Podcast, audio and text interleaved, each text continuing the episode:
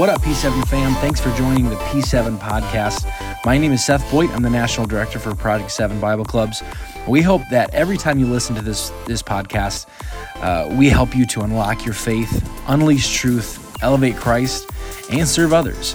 Today's episode, we're going to have a conversation about influencing others. We know that to make a difference in the lives of others, at some point, we have to develop influence. So let's talk about that. Let's dive in.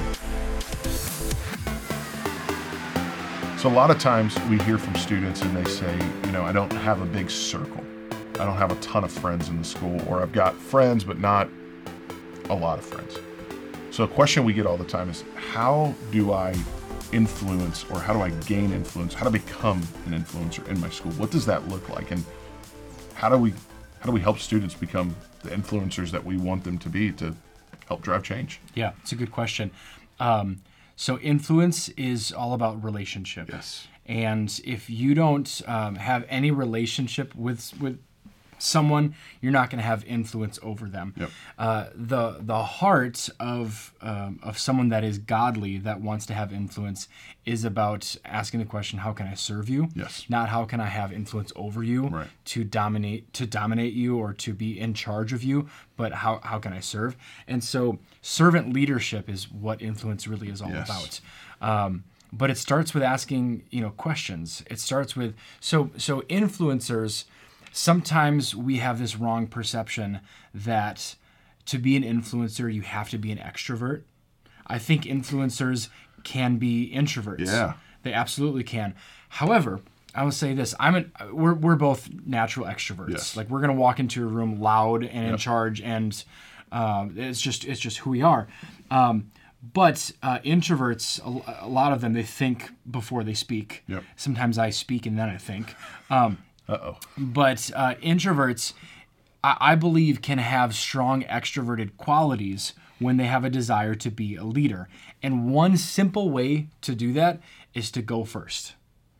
Go first. So what do I mean by that? When when we uh, sit down in a class for the first time, um, extroverts, they're looking around, they're talking to people, they you know. But if you're introverted, it's going to be a little bit more difficult. But for for anyone, you sit down in a class, look at the person next to you and go first. Introduce yourself. Ask them their name. What, uh, you know, have you taken this class before? Maybe, I don't know, maybe they failed it or something. I, I don't know. Well, like, what do you, you know, just go first and start asking questions. Um, and that's a little bit more challenging for an introvert to do.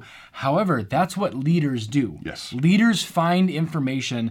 Influencers find out information, how, what's going on around me and how can I serve the people around me. Uh, influencers are always looking for a way to, to not necessarily like plug themselves in, to insert themselves into the lives of everyone, sure, but how can I, how can I serve?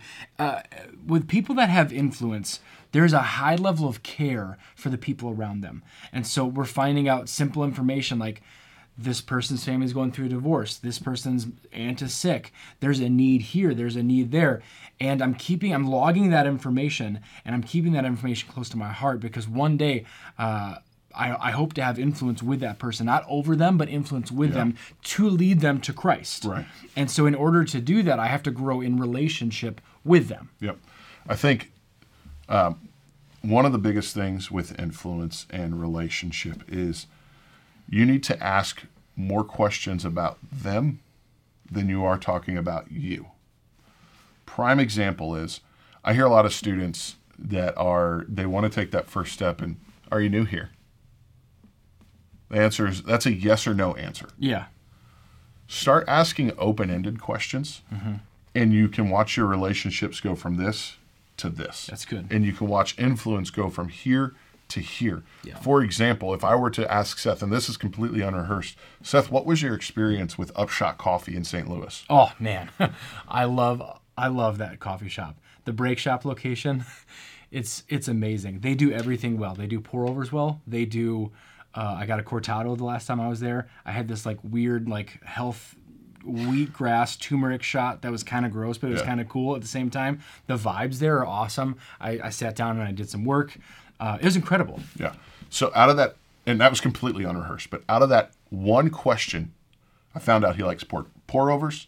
I found out he likes cortados, and I found out he tried a weird health drink. So he might be interested in coming to a P seven club if he likes weird health tricks. Just kidding. But that's how that works. And all of a sudden now when I come back into Seth, be like, Seth, what pour have you, have you been drinking lately? That's yeah. not a yes or no question. Yeah. That's a now you have to tell me question. Yeah. And that's what relationship and influence look like. That's because good. I'll never forget one of the first Sundays at our church in Kansas City when we were brand new there.